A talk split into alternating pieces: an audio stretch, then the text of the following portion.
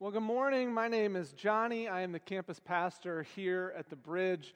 Uh, I was texting with my wife right before I got up here on the platform, and she said that my son Abram, who is four, Abram, if you're watching, hello, uh, he said, "Why does everybody get to be in our house?" He's talking about the worship team. He thinks this is his house. And I just thought, that's so beautiful, and I hate that we can't be together. Uh, I think it's the right thing that we aren't together, but that doesn't make it fun or make it easy. And I very much would like to be back here in our house together with Abram and with you. Uh, and right now we can't. If you came a little bit uh, late to the service today, you might have missed the announcement video at the beginning, but all of our Advent services and our Christmas Eve services are going to be all online, live stream only this year. And I know that that feels disappointing a little bit, but I promise you that we have so many uh, amazing and fun and creative things in store this year. When, uh, like Pastor Gary says, when challenges come, it also provides opportunity. And it's provided us the opportunity here at Meredith Drive and The Bridge to be very creative, to try new things, to innovate, to work hard, to make the Advent and the Christmas Eve season as, as special and unique Uh, as they can be for you. So stay tuned. December twenty-third and twenty-fourth is our Christmas Eve services. Go to meredith thrive dot org uh, and just go to the Christmas page. It's right there off the homepage. Just click the link for the Christmas info, and you can see all the things we have going on. I encourage you, really, get involved and stay engaged this Advent season. This Advent season is actually, um, it's been different, but it's been special at my house. We decided this year we were going to make Advent candles together. My wife was like, "I'm buying an Advent candle making kit." And I'm not going to lie to you guys, I thought we were going to be like the pioneers and we were going to be like dipping wax for like seven hours to make these candles. That's not how it works, okay? It's just a sheet of wax and you just roll that bad boy up around the wick. My kids did amazing at it. We've got all these candles now in my house, and every night we've been lighting an Advent candle. Tonight we're going to light two Advent candles. It's pretty exciting for my kids. And every night we've been lighting an Advent candle, and we've been reading a psalm together, and we've been talking through some questions that are intended to help us think about and contemplate the meaning of Advent and the work of God in the world. And it's actually been really refreshing to spend that time every night with the kids, and I always love hearing the things that they say to questions like, "Where have you seen the hand of God?" Or this was a question we had one night: "In what way might God remember the oppressed through you this year?"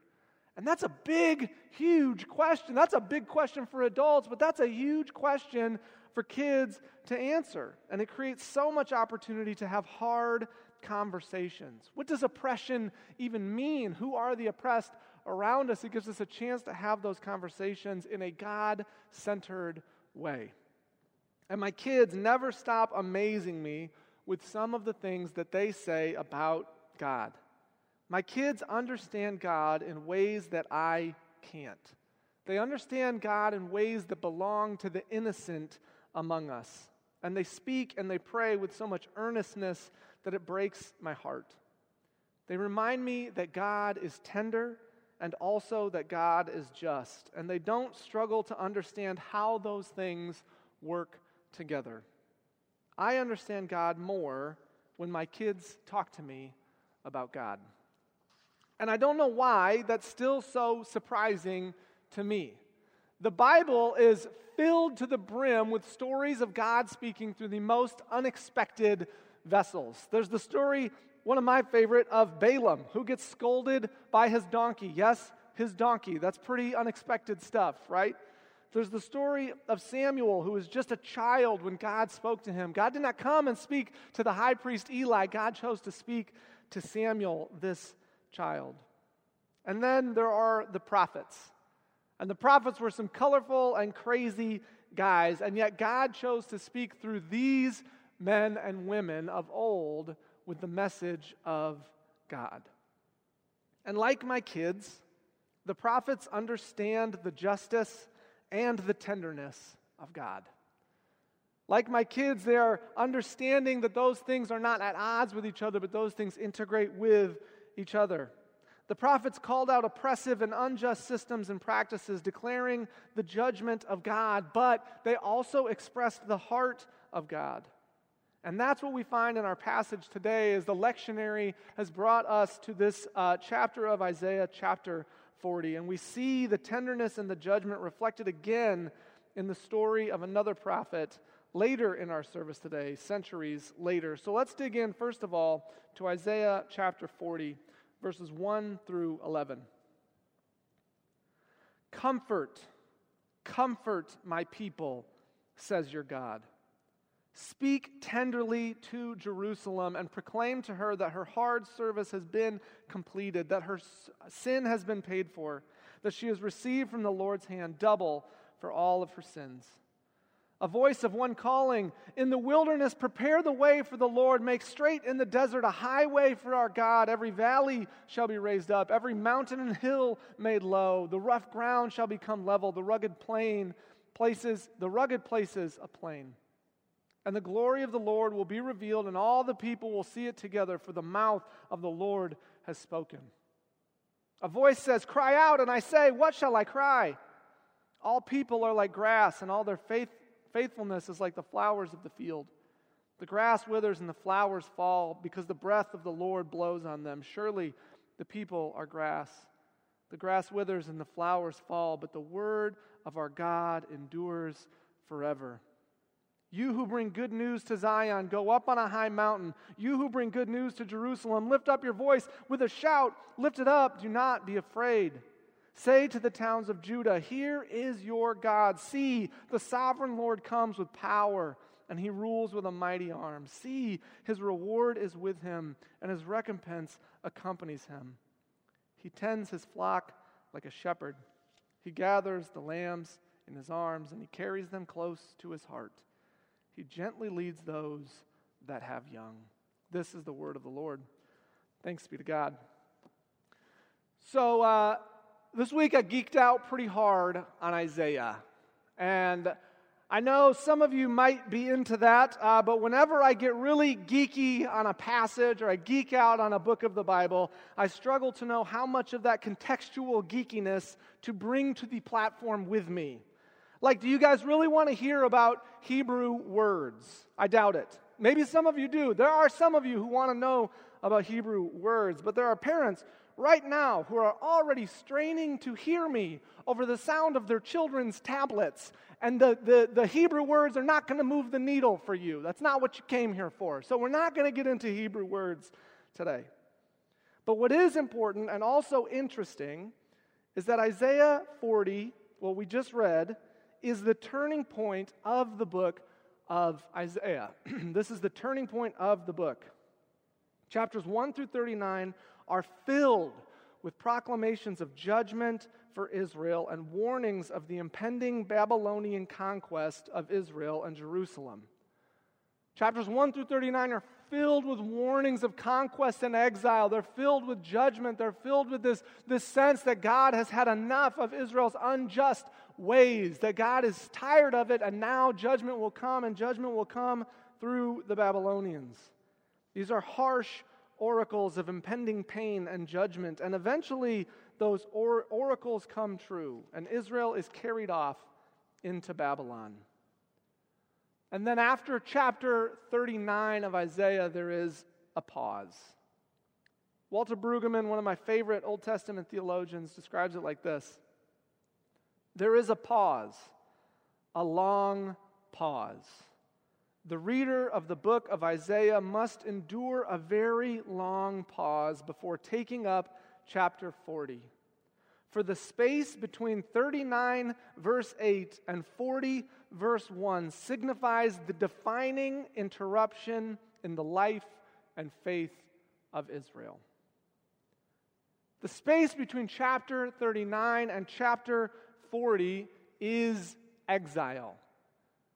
This is the things that were uh, claimed that were going to happen, verse, or chapters one through thirty-nine, now they happen after chapter thirty-nine. And in this pause, exile comes. The judgment of God against injustice and oppression is carried out by the Babylonians. The temple is destroyed, and Jerusalem is sacked. And the darkest days of Israel's history fall across the story. And it's into those darkest days that the opening words of chapter forty break out over the people of God. Comfort, comfort my people, says your God. Speak tenderly to Jerusalem and proclaim to her that her hard service has been completed, that her sin has been paid for, that she has received from the Lord's hand double for all her sins. Here, into the bleak hopelessness of the exile situation, into the bleak hopelessness of having lost their homeland, of having lost the temple, the bleak hopelessness, what, what Walter Brueggemann calls, right, the defining interruption in the life and faith of Israel. Into this hopelessness, the tenderness of God is announced and expressed to the people of God. When everything is so wrong, God announces that things will be made right. And here again, I think the way Brueggemann describes it is so perfect. The actual substance of the news, the victory over Babylon, is an event to which the exiles have no access. When these words are delivered, it hasn't happened. When these words are delivered to the exiles, it has not happened. And so the, de- the, the declaration of victory has been made by God, but the substance of that event is something that the exiles cannot access and they cannot get to. No one knows how or when or where it happened. It is announced, and Judah is here expected to trust the substance on the basis of the announcement. The announcement comes without equivocation. Comfort is coming. Jerusalem's suffering is over. God has announced that deliverance is coming, and now God's people must choose to believe it. So last night, my wife and I were enjoying some of the finest cinema ever created. We were watching Hallmark Christmas movies, okay? And I learned something last night, that Hallmark movies have actually started kind of to evolve a little bit. And I'm not talking about the plot. That's the same, okay? That's what we come for. They're not changing the, the secret sauce recipe there, okay? But there's a little bit of an evolution happening. Because some of the movies are no longer standalone films. So it used to be like Christmas in the Woods, and that was its own movie. And then there was Christmas on a Train, and that was its own movie. But now, they're starting to create a combined cinematic universe. You think I'm joking, and I'm not. It's Evergreen Vermont, and it's it's the, all the stories intertwine and connect. They have an interconnected Hallmark movie universe. Move over, Star Wars. There's a new interconnected franchise in town, okay? They're eating your lunch. The thing that people love about interconnected universes, whether they be the Marvel Cinematic Universe or the Star Wars universe or the new king of them all, the Hallmark Evergreen Vermont universe, okay? The thing that people love about these universes is that if you pay attention enough to the details and the characters and the themes, then you get the payoff of seeing those characters and themes and ideas evolve and grow and develop over time. There's callbacks, there's subtle replays of theme where it doesn't just get played out again in exact fashion, but it gets played out and it evolves to include something else. It's all part of this viewing experience. The, the universe feels full and rich. All these things connect with each other, and the stories all make sense in context with each other. I'm going to blow your mind today. You ready? Little known fact, the Bible is the O G interconnected universe. O G means original gangster. It just means it's the first, you guys, okay? So the Bible is the O G interconnected universe. You heard it here first at The Bridge this Sunday morning, second Sunday of Advent twenty twenty. I'm serious. The Bible was playing themes and elements and interconnectedness way before it was cool for anybody else to do it. And just like in all those other universes, when the Bible brings a theme or a story from one place to another, it adds to it. It brings the history of that event, the history of that story forward, and then applies it to a new situation and a new story, and it evolves the meaning along with it. The, the original meaning never changes, right? The source material is eternal, but when the Bible references itself and uses an old story to tell a new story, the meaning evolves along with it. And there's a richness and a fullness to this interconnected nature of Scripture. And that's really important for us to see and know this morning, because the Gospel of Mark actually brings forward what we just read from Isaiah chapter forty. And actually, the Gospel of Mark makes this the opening lines of the book, whereas the other Gospels begin with some sort of story about Jesus, or in the case of John, with a very theological reflection about the meaning of the birth of Jesus. Mark begins the story with these words. Mark begins the story right here. So let's look at this and how Mark begins the story of Jesus. Mark chapter one, the beginning of the good news about Jesus, the Messiah, the Son of God, as it is written in Isaiah the prophet. I will send my messenger ahead of you who will prepare your way, a voice of one calling in the wilderness, prepare the way for the Lord, make straight paths for him. And so John the Baptist appeared in the wilderness, preaching a baptism of repentance for the forgiveness of sins. The whole Judean countryside and all the people of Jerusalem went out to him, confessing their sins, and they were baptized by him in the Jordan River. John wore clothing made of camel's hair with a leather belt around his waist, and he ate locusts and wild honey. And this was his message: after me comes one more powerful than I, the straps of whose sandals I am not worthy to stoop down and untie. I baptize you with water, but he will baptize you with the Holy Spirit. So once again, we find the Word of God in the mouth of an unexpected character.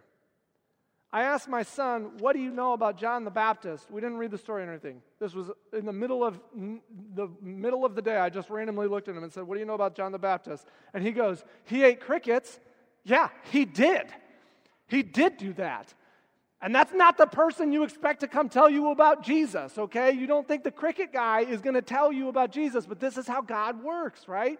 So again, we find the Word of God in the mouth of an unexpected character.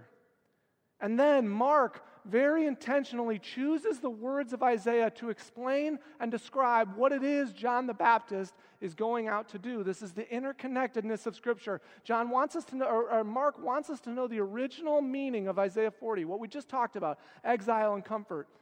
And now Mark wants to evolve that story just a little bit to deepen our appreciation of who God is and the plans that God has. Mark is tying the theme of exile and deliverance now directly into Jesus. And just like the prophet Isaiah declared that the judgment of God would give way to tenderness, John declared that deliverance was coming for God's people once again. Repent and be baptized. The one who comes after me, I'm not even worthy to stoop and untie his sandals. He will baptize with the Holy Spirit. There's deliverance coming. I'm the one speaking, making the path straight in the wilderness. This is John the Baptist. This is how Mark is casting this vision. But just like last time, the message comes without specifics or detail. It's just simply said, call and repent and believe. John simply says, turn away from the ways of the world that lead to judgment and despair. This is what repentance means, this turning away from and turning toward. John says, turn away from the ways of the world that will only lead to destruction and despair, and turn toward the God of deliverance. For Israel, the time had come to be delivered from the power of Babylon and to return to the land God has promised. That's what happened in Isaiah forty. That's what it was about, this time of turning away from the captivity and toward deliverance. And now John comes and says his piece. For those who hear the message of John the Baptist, the time had come to be delivered from their sin and wandering, to be delivered into the light of Jesus. And now, as we hear these words, as the lectionary has served this up to us this year to read on the second Sunday of Advent, I can't help but wonder, what is the meaning? How does it evolve now? The original meaning always stays in place, but what's the evolution of the passage now, and what does it speak to us where we are right now today? For Israel, it was Babylon. For John the Baptist, it was the deliverance that Jesus would provide. For us, we live in the light of both of those realities. What now is the call of this passage on us today? As we read and reread these words, I wonder what we are called to be delivered from. Because as we read and reread these words, I realize that Advent is a time for the annunciation of the impossible. When God moves, impossible things happen. Isaiah announces the end of the exile. It's impossible. Gabriel announces that Mary will carry the Messiah. This is impossible. John announces that Jesus will baptize with the Holy Spirit. This is impossible. To the hearers of all of these announcements, they are absolutely unfathomable. How can Babylon fall? How can a virgin give birth to a child? How can one be covered with the very Spirit of God? And so I wonder today what feels impossible to us. What is so unimaginable and unfathomable? What freedom, what repentance, what turning away from and turning toward is accessible to us today, because Advent is the time for the annunciation of the impossible. What is God inviting? Comfort, comfort, make way, make straight the ways in the wilderness. What are we being invited to today? What feels out there beyond hope and beyond expectation? We have ears to hear and eyes to see the movement of God beyond the horizon of expectation. Will we believe, like Isaiah and Mary and John, that the Word of God endures forever? That nothing is impossible for God. In her um, devotional for this week, if you're not opening your daily devotional emails from the church, you should open those. This is good stuff. Um, and particularly, they're all good, so I don't want to like make it sound like anything's better, but Christy Westra is a, is a member here of the church and a friend of mine, and she has been writing uh, these amazing devotionals full of great context for the lectionary gospel passage that we're going to be talking about on Sundays, uh, and they're just they're just incredible. So open your uh, devotional emails. Those from Christy come out specifically on Saturday, and they're great. She included an Advent prayer this week that I that I want to close with today, because it's a very simple prayer. But as I read this prayer, what I what I read is a call for us and an invitation for us to imagine the world as God intends it to be. A world filled with hope and peace. A world filled with the type of tenderness that comes when oppression and, injudge- and injustice are judged and found wanting. A world that, that seems impossible to us, but a world that the announcement of Advent says is possible, because with God all things are possible. So as the worship team begins to play this morning and I read this prayer, I want you to close your eyes where you are right now. I want you to close your eyes and I want you to imagine. I want you to imagine. Imagine the world as God intends it to be. Imagine the world that God has already given us deliverance into. Imagine what it means when we say, "O come, O come, Emmanuel," and invite Jesus, God with us, into the impossibilities of the world and of your life today. Imagine what it means that in God, the impossible has been announced as possible. Let's pray together. Lord, you are the light of the world. O come, O come, Emmanuel. Heavenly Father, we turn to you in repentance. Give us hearts to see your beauty and wait in hope for you to make all things good and new again. O come, O come, Emmanuel. May your light and love shine brightly in our hearts, spreading hope and peace to those around us. O come, O come, Emmanuel.